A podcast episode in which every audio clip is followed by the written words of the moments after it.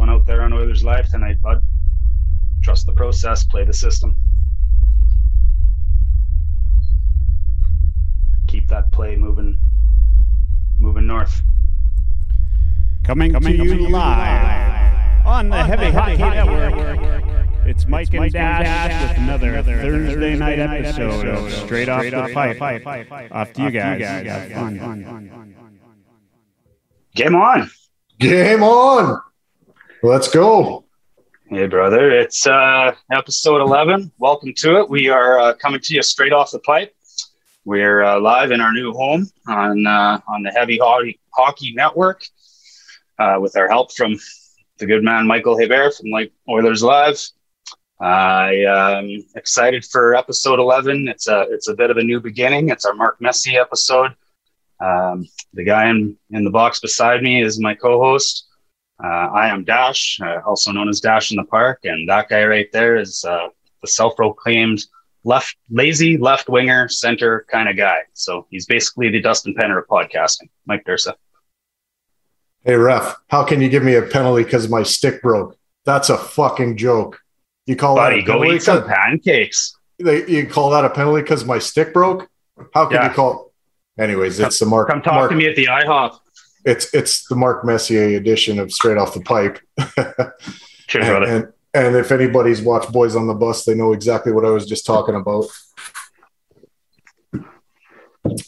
So, uh, some interesting things going down um, that I'm I'm right fired up about. I mean, I can't stand this organization anymore. I got I got to say it. I'm like you. I'm pissed off. How can we go sign a defenseman for two years for under a million in that seven hole? What, what are we doing? the oil blowout. Here we go. What are, what are we doing? What is going on? Slater Koekkoek? two years. How, what did he do to deserve two years? Two years. Sing into the choir. Preach, I'm brother, just, preach. I'm just, you know, I'm so fired up over that. I, I can't even sleep at night. I, you know, how, how are you supposed to carry on when we're signing That's guys terrible. like that for two years? Ruin our team. Ruin our that's team. That, that's the end of it. I'm out Honestly, of here. The cup's gone. Well, moving to Calgary no, and no use driving the puck. Slater Koekkoek, two years. Who gives Slater Koekkoek two years? Wait, sorry. Wait, this is a reenactment of Twitter these days. My bad. Sorry. Yeah, maybe you should go eat a Snickers, Durst. Yeah, the the fake outrage over everything is starting to get Papers, a little hey. overwhelming in August. Poor poor Slater's gonna come to camp just feeling all beat up because he got a second year. Take a breath, buddy we we had all the leverage. all the clout, all the clout on Slater Koekkoek. Why couldn't we oh. just see what he did and re-sign him later? I mean, if you yeah, weren't a fan, another if, another if danger zone, eh? If you weren't a fan of hockey, and this was like the your first experience was today, and and you know you you learned about what was going on today after you know this signing of Slater, and you you know, you talk to somebody that that was a fan of hockey, but not, you know, the Edmonton Oilers, and, and ask them why are they upset. Could you answer it? Yeah, I don't know. There's a cuckoo for Cocoa Puffs joke in there somewhere, buddy, but I, I don't know where to find it. I, I see, see what you're getting at. Oh, this is not how we expected to start the show. But, you know, I hate we, surprises, but we came out hot, hot right out of the gate. Why not? uh, yeah. Is it hot in so, here? Eh, there's uh, just cell block 99. yeah. Speaking of cell block 99, I'm back in the kind of the old stomping Gretzky uh, um, grounds, I guess you could say. Uh, it's not quite the same as it once was in the dungeon in the basement. I've moved upstairs, but we're, we're, we're, we're back in action. I guess, uh, you know, Michael's show on uh, Tuesday there, he had Tess Bennett on and, and uh, Tessa's, you know, a long time Detroit Red Wings fan turned Oilers fan turned Red Wings she fan when they got, job. when they got Sam back. Um, but she's followed uh, Kenny Holland for, you know, quite some time pretty closely. And I guess uh, one of the things tonight, I guess, is uh, feeding, you know, going off of uh, that lead and and kind of putting our our spin on that. Um, I'll, I'll let you go first with what you think of kind of Ken Holland as this, you know, this is probably the first off season that he's really got to put his stamp on the Edmonton Oilers. Um, and we've seen Dave Tippett through a couple playoff runs. I'll, I'll let you go on what you think of both of them and that, that whole thing. And then I'll, I'll, I'll go with my kind of spin on what I think, but uh, go ahead. You know, dude, we've had like a 10 episode rant on Ken Holland at the end of the day. we've been throwing high heat at his head, or at least I have. Um, you're, you said it, you nailed it. It's it's his first off season to really put his, his stamp on things, right? You know, he inherited a lot of uh, headaches from from uh, Tire Fire Pete, and uh, as a result, um, had to fix some things. Uh, you know, I remember his first press conference when he came in and, and said that you know the first thing to do is to to get things fixed up a little bit, uh, change the culture. Then we need to become a consistent playoff team. And then once we become a consistent playoff team, we need to start winning Stanley Cups, right? And I, I see that. I see the steps that are being taken from that. You know, if, that, if those were his goals, well, we've we've made the playoffs the last two years. Okay, so I can't give him a failing grade. Uh, I, I, think Ken Holland's got us to where we are to some extent. I think in the whole package of uh, of you know riding Connor and Leon a little bit and, and, and some of that, that that comes along with it. Um, but being this the first time to put his stamp on it, I don't love the stamp he chose. You know, we've talked about that. I, I think that you know choosing guys like Keith and Ceci and um, some of this uh, paying top dollar for intangible and and really uh, being being careless and, and a little bit knee jerk with some of his planning in the cap is not how I thought this was going to come. Uh, let's drop the buck and find out, and and we'll go from there. Um, I think he's making a lot of decisions based on influence from Dave Tippett. Um, the more I hear uh, Oilers Live talk about that, the more I kind of believe it and look into it. And I really think that they're just kind of making two man decisions and um, maybe right from the start had that plan. Uh, I heard Dave Tippett on a on a podcast with Pierre LeBrun, and it was uh, right after the Winnipeg series. So it's actually interesting to go back and listen to it, kind of you know with 2020 vision, knowing what happened in the playoffs, and uh, you know it was it was along with his predictions of how that next series was going to go with Montreal and Winnipeg, and you know he he had kind of almost talked like he just got run over by God you know, like this is Winnipeg's going all the way.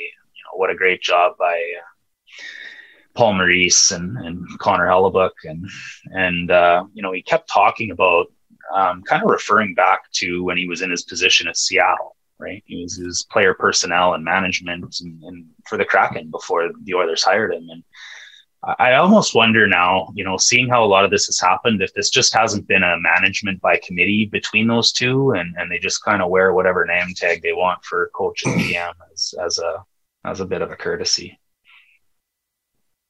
Um, so I kind of look at you know Holland right now. I think he's done just about everything he he would want to do to this team other than change the goaltending, which I think should have been priority number one, and it wasn't. Um, but I but I think he's done just about everything you know a GM would want to do to a team in an off season. I mean, it was an active off season. Nobody can criticize and say he didn't do anything. He did he did a lot. Um, you can be critical of the moves. I think it's uh, you know pretty uh, early in the day to evaluate that because you don't know until they get on the ice. But um, so he's put a stamp on this team. Um, they say usually a, a, GM gets two coaches. Dave Tippett is number one. If he cans him, I think he's got one more coach before he's shown the door. Um, hopefully that doesn't happen because if we're on to coach number two under Ken Holland and that doesn't pan out, I think that spells the end of Connor McDavid in in Edmonton potentially and that that kind of idea before winning a Stanley Cup uh, scares the shit out of me. But it could be a reality, um, and I don't want to be all doom and gloom because that's not how I roll. Um, but the, like the way I see it with Tippett is he's had two playoff um, appearances where basically he was in the driver's seat. You know, he wasn't the underdog in either series. I wouldn't think, um, especially against Chicago and uh, that didn't work out. Um, and against Winnipeg here, I think you know you you probably heard it on the radio if you listen to 1260 or even Stauffer will tell you that's uh, you know the probably the closest uh, sweep of a series that you've ever seen in your life in in hockey. Um, you know every game was close, um, and you know to Tippett's defense, although I don't want to although I don't want to do it because I don't think he's really earned it. Um, I think Winnipeg does get a little bit further if uh, Mark Scheifele doesn't get suspended in the second, you know, in their second series.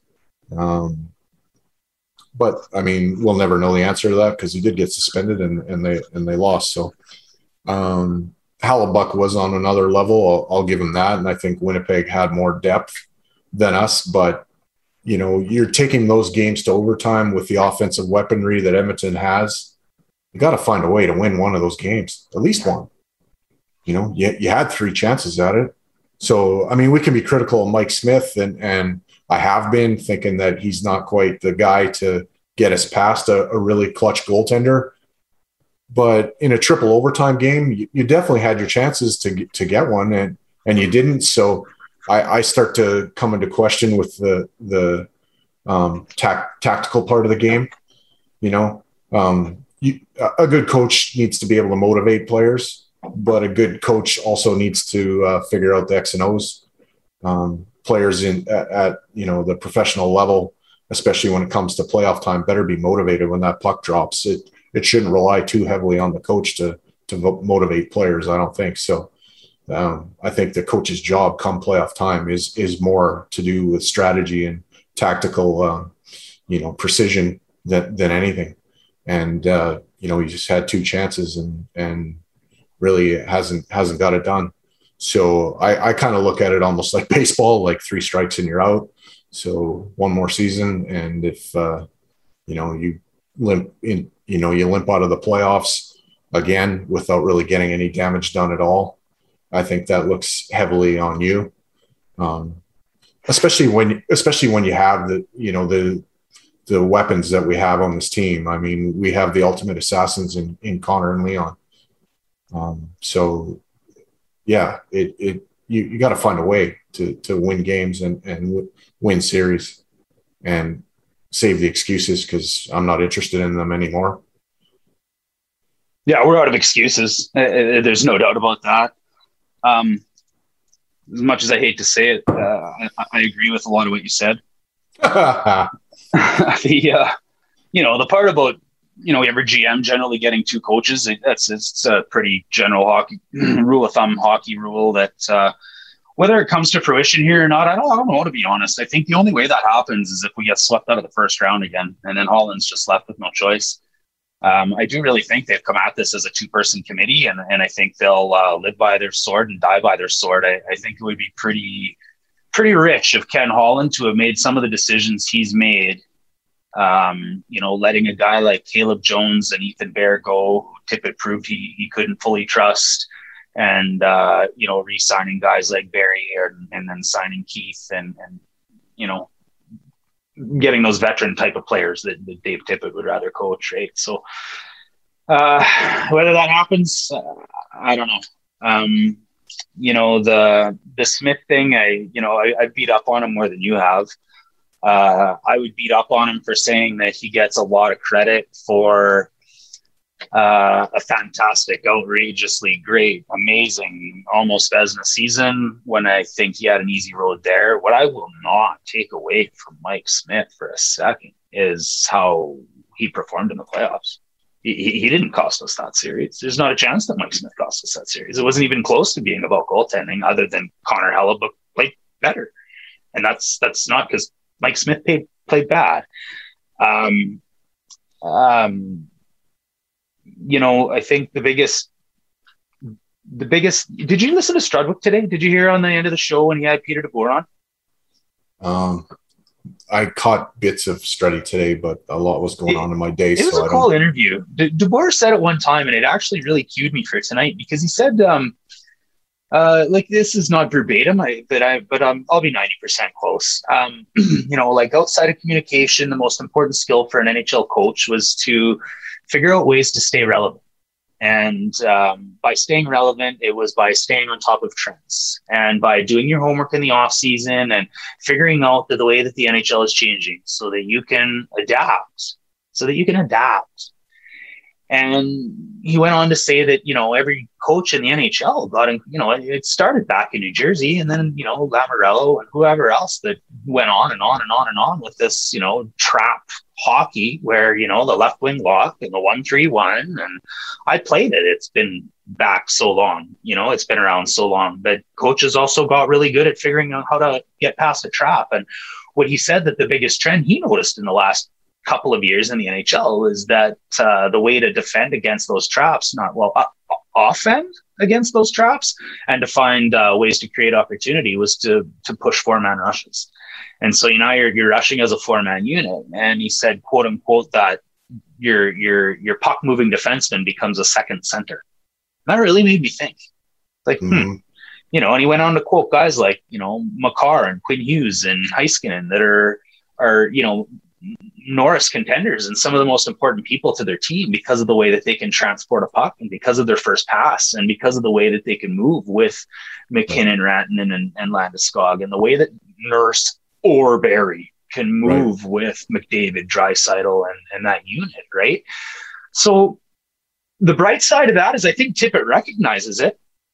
The downside to it is I'm not sure that he's catching up enough maybe because you know you mentioned those two playoff um, years, and I'd like to break that down a little bit, but but I want to kind of let you jump in and and speak what I've said there, or speak to what I've said there. So I think what what really will help the Edmonton Oilers uh, going forward, and I, I, hate to sound like I'm really defending Dave Tippett, but um, I, I think the additions that we got on forward are going to make a huge difference in that respect. Um, you know, often it would be the fallback move of putting uh, uh, McDavid and Draisaitl together, right? Uh, because you didn't have really enough wingers to uh, to get the job done. So you put Leon and Connor together, and great, you've got one line that's that's strong. And then what happens after that is a lot of nothing sandwiches. So the, the addition of Hyman and Foegele and just kind of that depth through throughout the forwards, I think, is going to make a world of difference for uh, the attack. Um, Nurse and Barrie are going to be the same as they they've been, but I think there's just going to be, you know, almost like good teams come at you in waves. You know, it isn't just one line or two lines; it's it's three, and then the the fourth line yeah. pounds you in, into submission. And if you've got that, then then you've got the potential to go on a long run. Um, so you know, adding adding to the, adding to the forwards, I think is going to mean more than kind of a, a, little bit of an overhaul on the defense. But no, I agree with you. I, I you know, you remember uh, going back. I think I think it was like the Flyers and uh, the the Sabres or something in in one game, or maybe the New York Islanders, where uh, one team was back in the trap, and I think it was the the Flyers going to come out and, and they didn't go anywhere. Like they almost trapped the trap. And it was the stupidest thing ever. It was about a 45 second shift where the puck never came outside of the blue line because they saw like the whole team was back at the red line. So they just stayed back. like, I don't want to get stick had like yeah. 30 seconds. Yeah. My coach doesn't want me to break the system. If I transport this puck when I don't have pressure, I might be in trouble. I, um, I don't I don't want to get into that kind of hockey, but uh, yeah, no, I, I, I get what you're saying. Um, I, am reading some of this chat here, and and yeah, uh, I can see them come up too. Most of them are chirping your facial hair by the most of it. I see one that says, uh, "What do they think of the Bear? Tra- what do we think of the Bear trade?" Um, yeah, I think there's a lot to the Ethan Bear trade, and um, some of it we're probably never gonna, we're never really gonna know. Um, I think part of that might be on the Edmonton Oilers, you know, and Dave Tippett. Uh, I know that you know he really took it to Bear hard after uh, you know the turnover in that in that one Winnipeg game led to a goal and and uh, you know was was not good. He sat him for what like two periods before he got him out there again. Um, you know, uh, so definitely lost trust in the coach Ethan had a hard year. I don't buy into this out of shape nonsense. I think that's a convenient ploy. Ethan worked with a personal trainer uh, last summer and was in really good shape coming into camp. So I I don't put any stock into any of that kind of stuff. I think that's really honestly a convenient uh, bullshit excuse. Um, I know he he had a tough go last season, had a concussion. It, it affected him for a while. Um, but I liked Ethan Bear as a, as a person, um, first and foremost, and uh, I liked him as a player. I thought he had a tough year last year, but the year before, him and Nurse were were a really good pair. And um, you know, I, I I think there's more than we're ever going to know in that situation, and and that's probably why it happened. People can blame whoever they want to blame. At the end of the day, he's yeah. a part of the he's a part of the Carolina Hurricanes, and Warren Foegele's a part of the Edmonton Oilers. Um, I, I, wish Ethan nothing but the best, and it's the same how I feel and how I felt about uh, Caleb Jones when when that went down. Um, I it does sadden me to see like a trend towards, um, you know, lots of talk about draft and develop, draft and develop, and, and all of a sudden that that theory goes kind of up in smoke. I mean, they're they're two, both of those guys are defensemen um, that you know were were later in the draft and and turned out. You know, yeah, okay, they weren't you know your one A one B defensemen, um, but to to write them off, uh, that that that sucks. I mean, and that's sometimes the, the way it goes in the nature of the game it's it's really going to be a black eye though if those guys you know five six years down the line have a really promising career and we didn't get anything done with the acquisitions that we got in, in their place that that's when it'll that's when it will suck. If in the next two years or say three if if keith sticks around um, but in the next two years if we go on a significant run you know third round or, or stanley cup i can live with it easily you know but who knows? I can keep my answer pretty simple on that. I think Ethan Bear was my second favorite Oiler. Um, I'm heartbroken by it. At the end of the day, I think he he used character. I think he um, he handled a really tough situation in a very mature way. Uh, not only the benching, um, but also uh, also you know the the the racist comments that came at him through social media and, and his right. response to that and uh, every time I heard him speak, I, I, heard an intelligent human being. I heard uh, a, a, kid that clearly had been through a lot and persevered. And uh, I can look at this trade two ways with my heart, and I hate it, or in terms of asset management as a hockey fan. And Warren Foegele's a hell of a player, and he fills a hell of a need.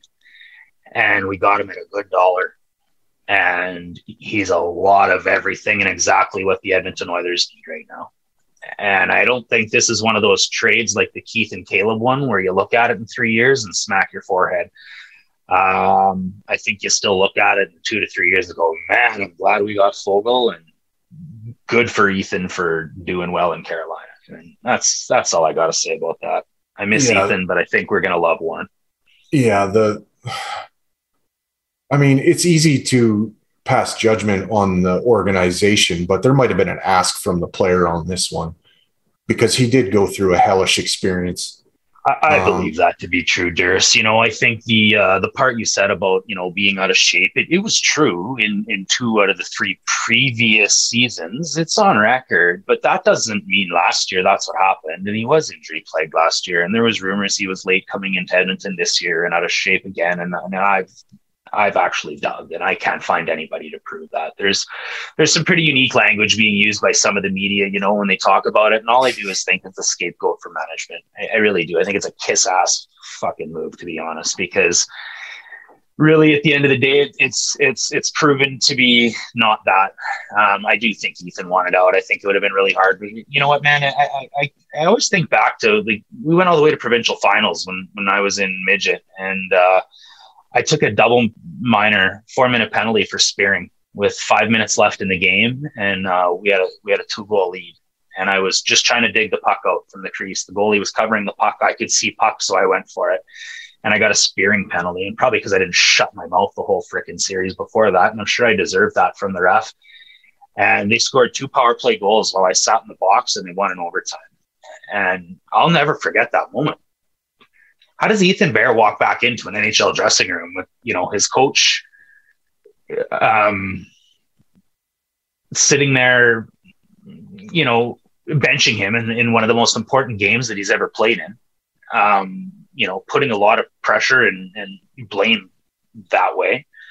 I think it's hard to face his coach. I think it's hard to face his teammates, and I wouldn't doubt for a second if he's secretly asked out. And if that's who we got in exchange and in in a trade where we had to trade somebody, then then good on Holland. I think that's great.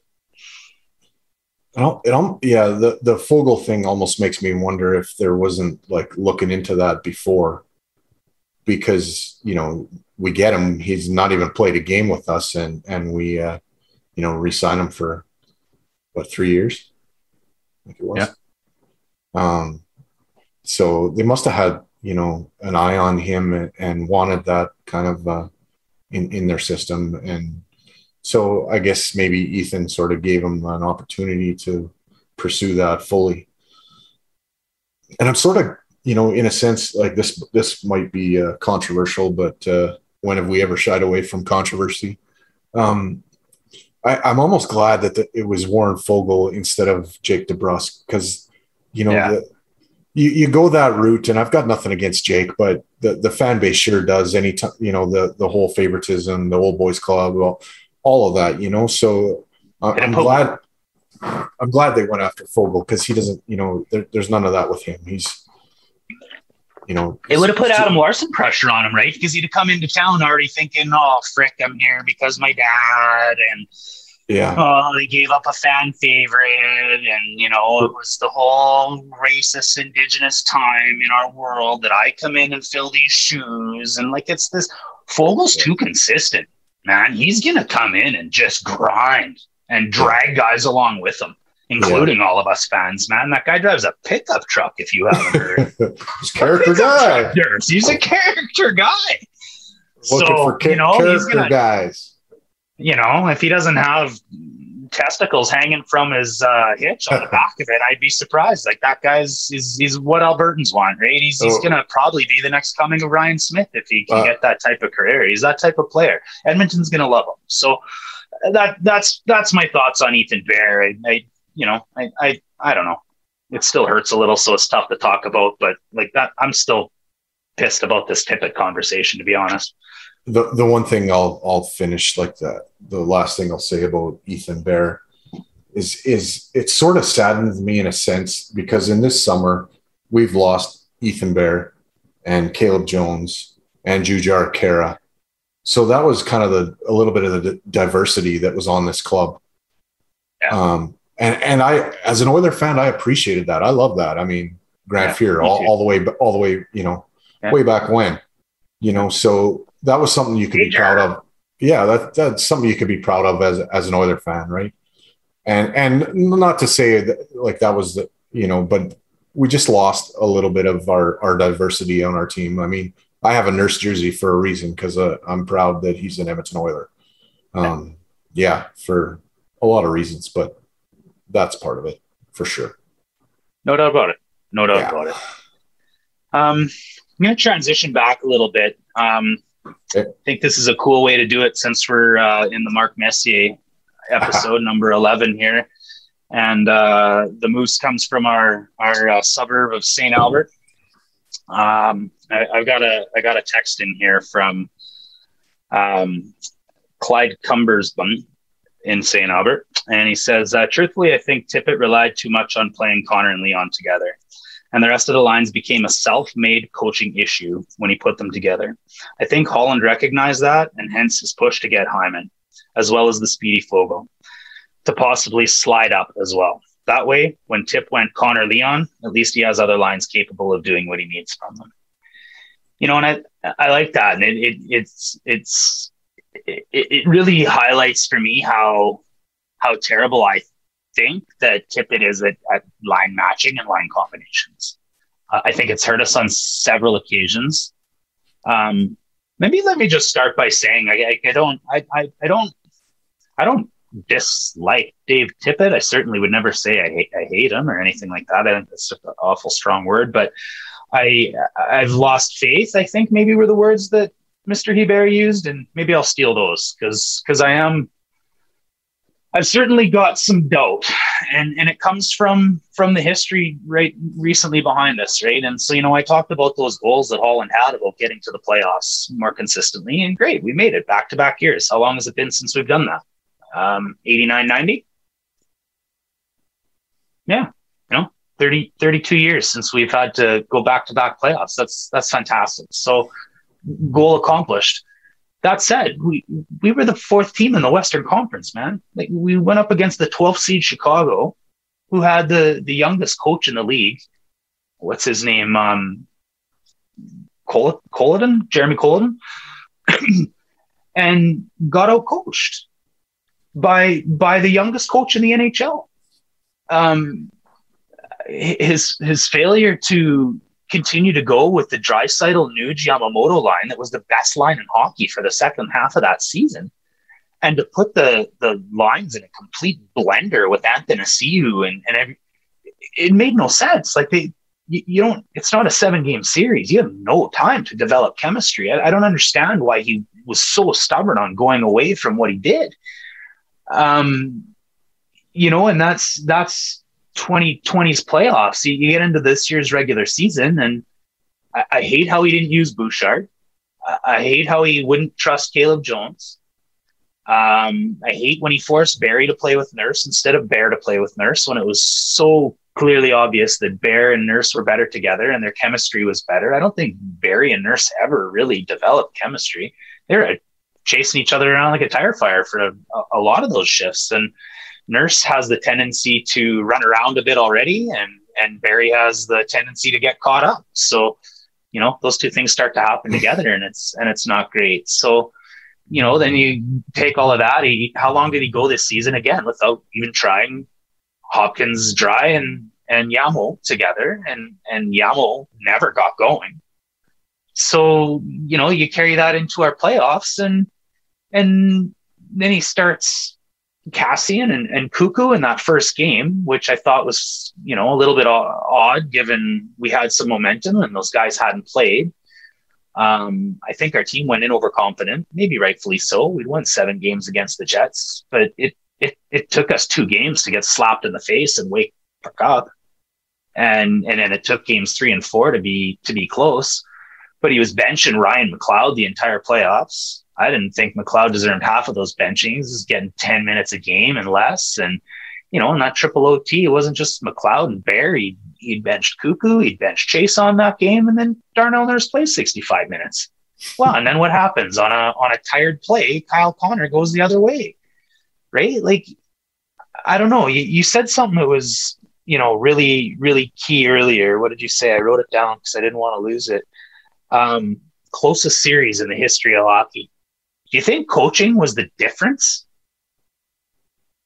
I, I kind of think in that, you know, you make one p- play, you, you drop one play, it's the difference of a hockey game.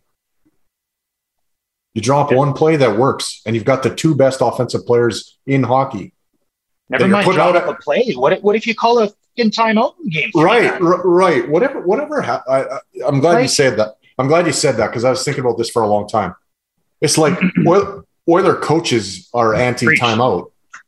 We we've had what like eight years where guys, yeah, you know, when it's crunch time and you know you can just that's all. That's really as a coach when the game's going on and things are happening. If you want to intervene in that game, to you call timeout. That's all you have.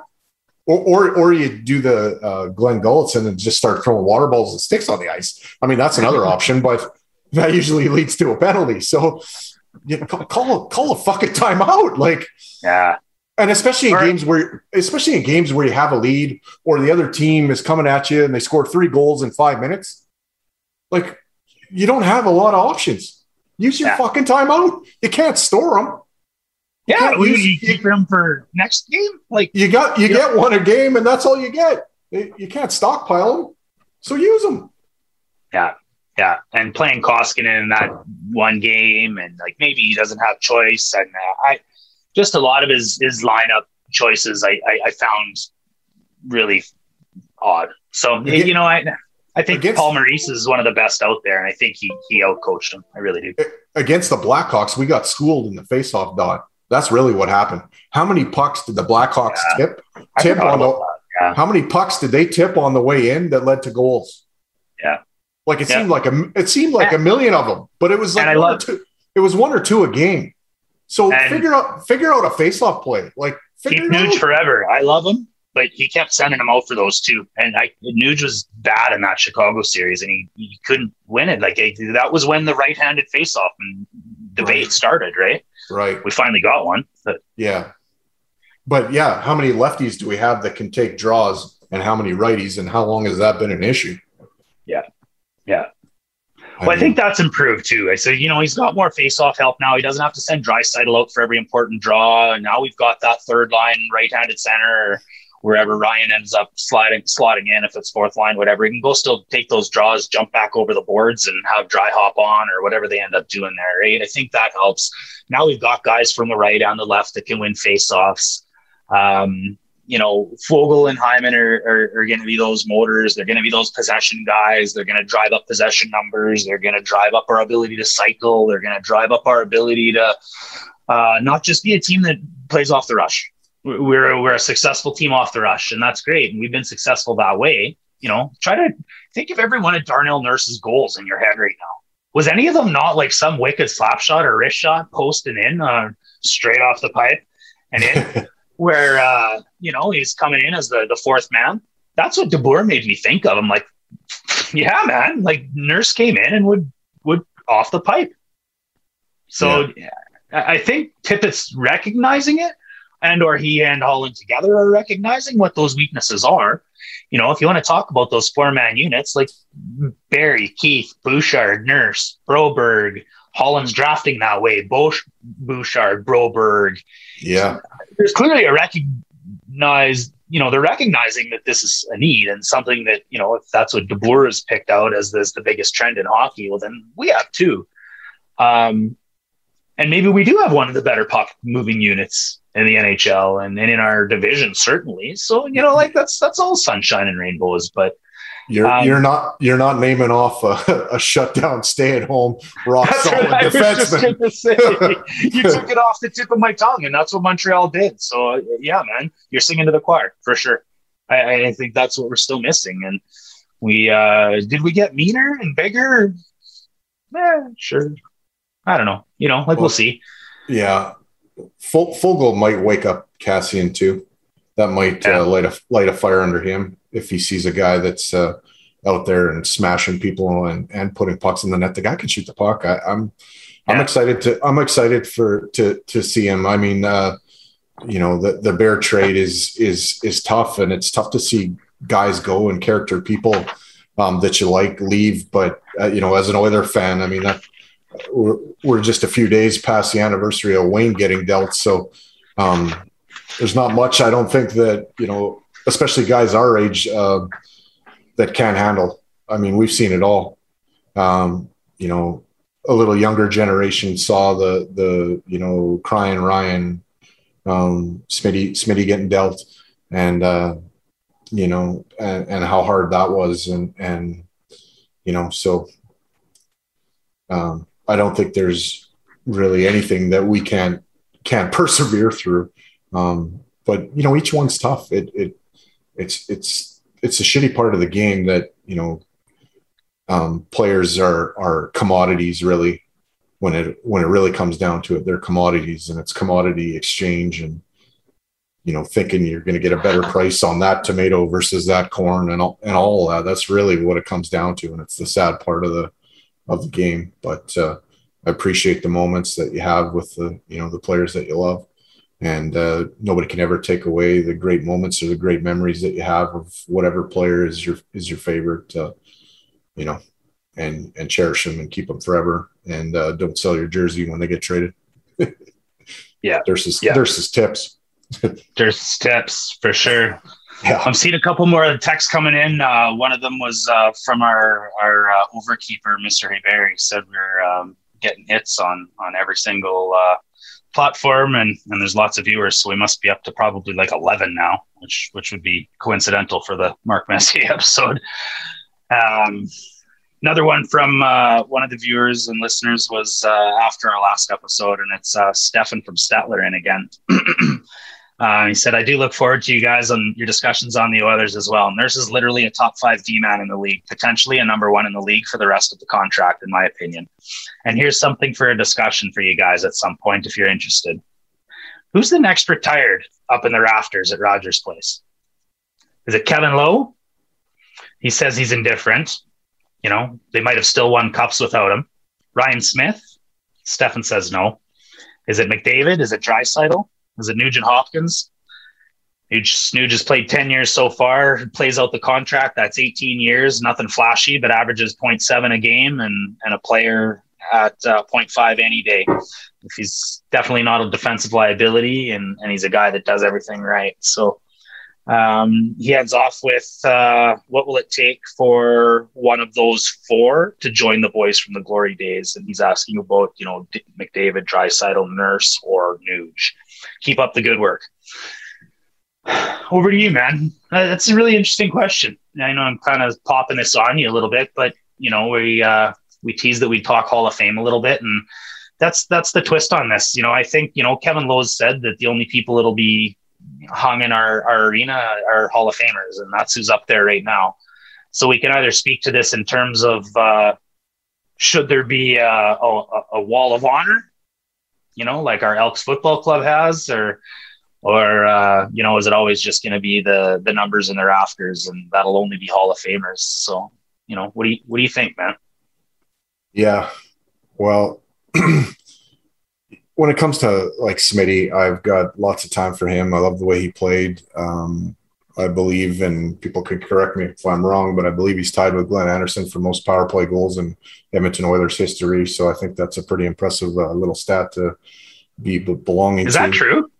I believe it is. Um, I believe the night against Vancouver, they kept putting him out there, kept putting him out there so that he would uh, break that record, but he but he never did. And uh, um, so I, I don't think Smitty gets into the Hockey Hall of Fame. Um, I think he's borderline there just just kind of because of his international career, not his NHL career, um, by always saying yes to Team Canada. Although I don't think his you know stats in the games played are, are legendary. Uh, but I mean, Paul Henderson got into the Hockey Hall of Fame basically for a goal in the Summit Series. Um, you know, his NHL career was not uh, lights out by any means.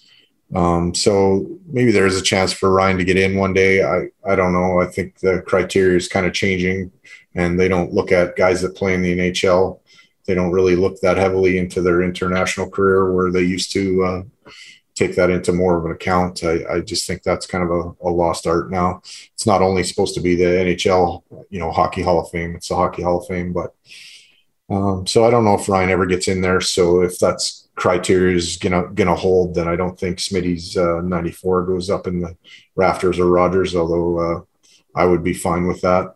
Um, I think he dedicated, you know, uh, a long career to Edmonton, and uh, if he had it his way, it would have been from start to finish. But uh, over uh, 250 grand or a skybox, however you want to look at it. I didn't tell you this, but that's uh, yeah.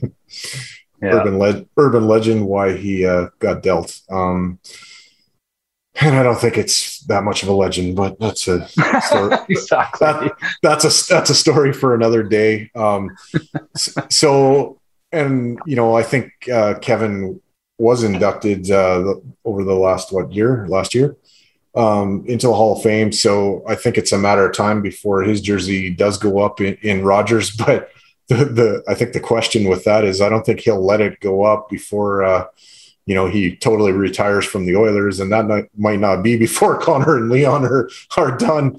So uh, those two might go up together before Kevin's uh, number four goes up. So I think I, I, think that's where I'm at with that. Um, in terms of a, a wall of honor, um, I don't, you know, I, I don't know. I don't know how I feel about that. I've never, you know, you you're hitting me with that out of the blue, and I've never really took time to to think about it because I I see the jerseys that are up there and I know the history of a lot of the other guys. So for me, that's enough. Do we need more? Maybe. I mean, Mike Grier's shoulder uh, could have a wall of honor, but just um, just a wall of honor for Raffi Torres suspensions.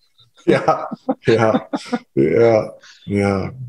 Yeah, um, I did have time to think about it, I guess. So you know, you know, when it comes to Lowe, sure, and I agree with you. I'm not sure he, uh, given the flack he's taken for old boys and and his comments on on tier one and two fans, and you know, stuff about winning, and it'd be for him to go and hang his own banner up. I think is is probably a bad look in in any stretch that is gonna get some sort of polarizing um, feedback or or you know. So Smitty, I don't know. I, you know, he's Captain Canada, um, but you don't get you don't get into the Hall of Fame for heart and soul and being able to take slap shots in the mouth. Uh, God love him, anyways. Um, you know, so then if it's going to be Hall of Fame, it comes down to, um, you know, I, think Connor's. Is it is it crazy to say Connor McDavid the lock for the Hall of Fame? I'm not sure. It's a stretch, to be honest.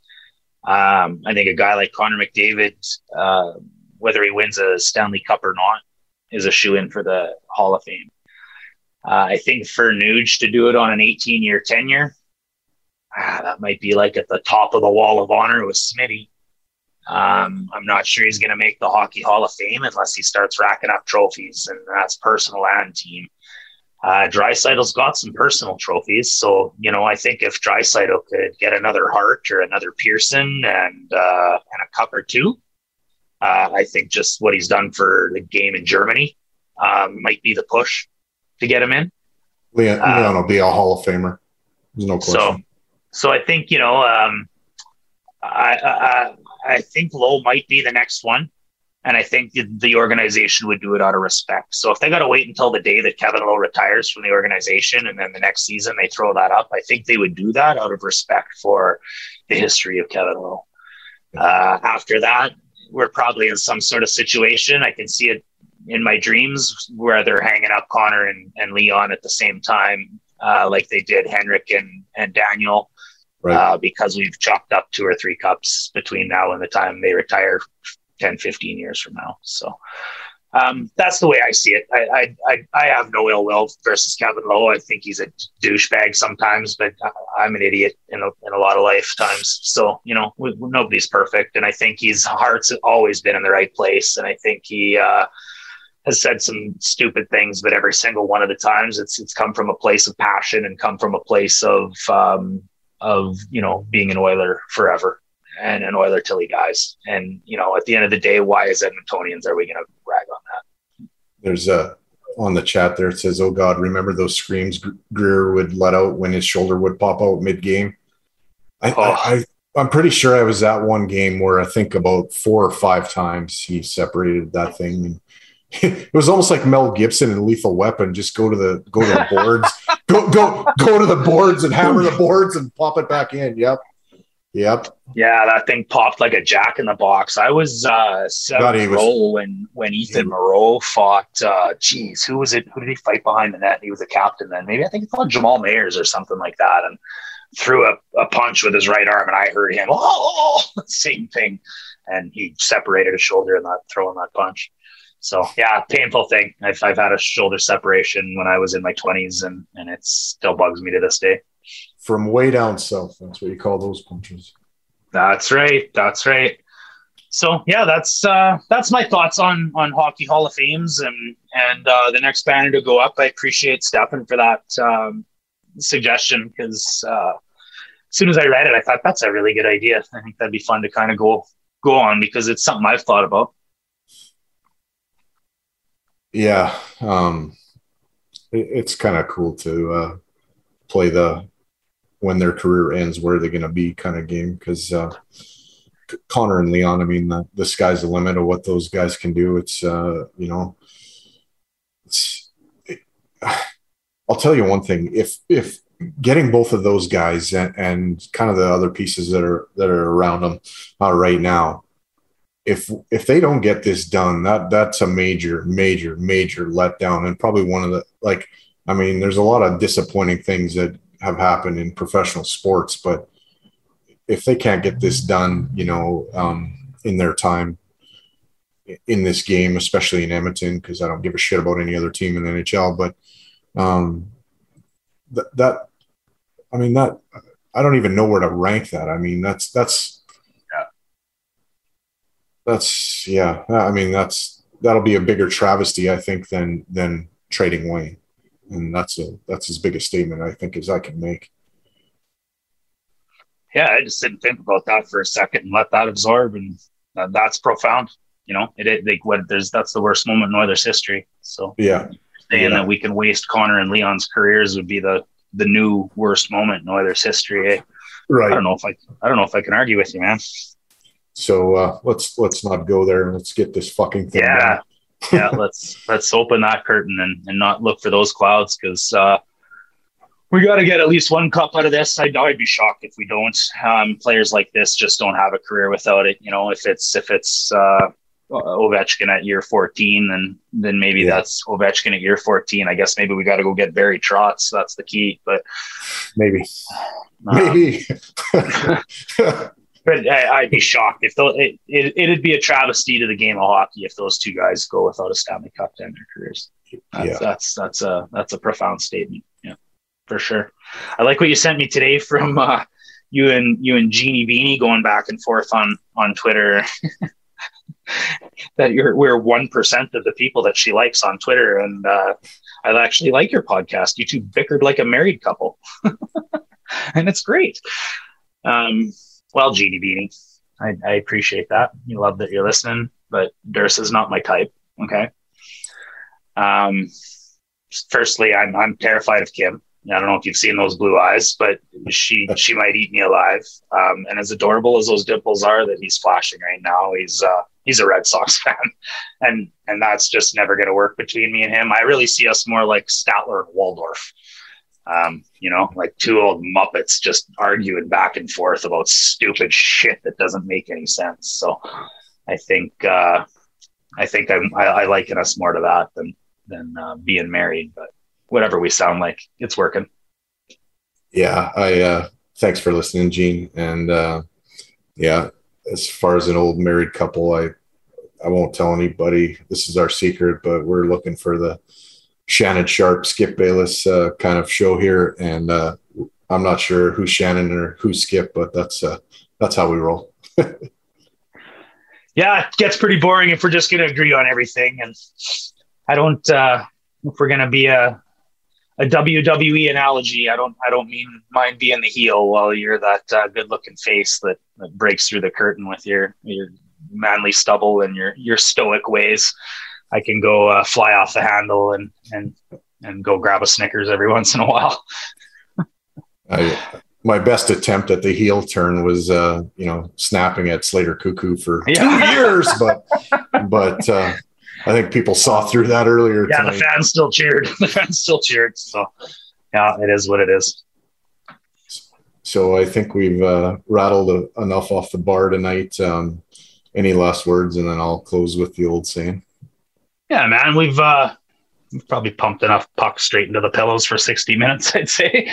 Um, good effort out there. Uh, I uh, love love chatting and, and doing this with you.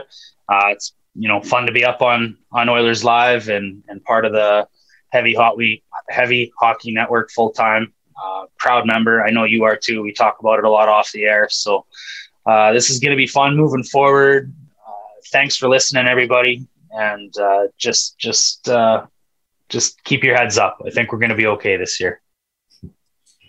Yeah, looking forward to October uh, see what uh, this team's all about. Um, so I guess uh, Sunday night, nine o'clock, we'll uh, do it all over again. Uh, so keep your sticks on the ice and keep reaching for the stars. Go Oilers, go! Let's go Oilers.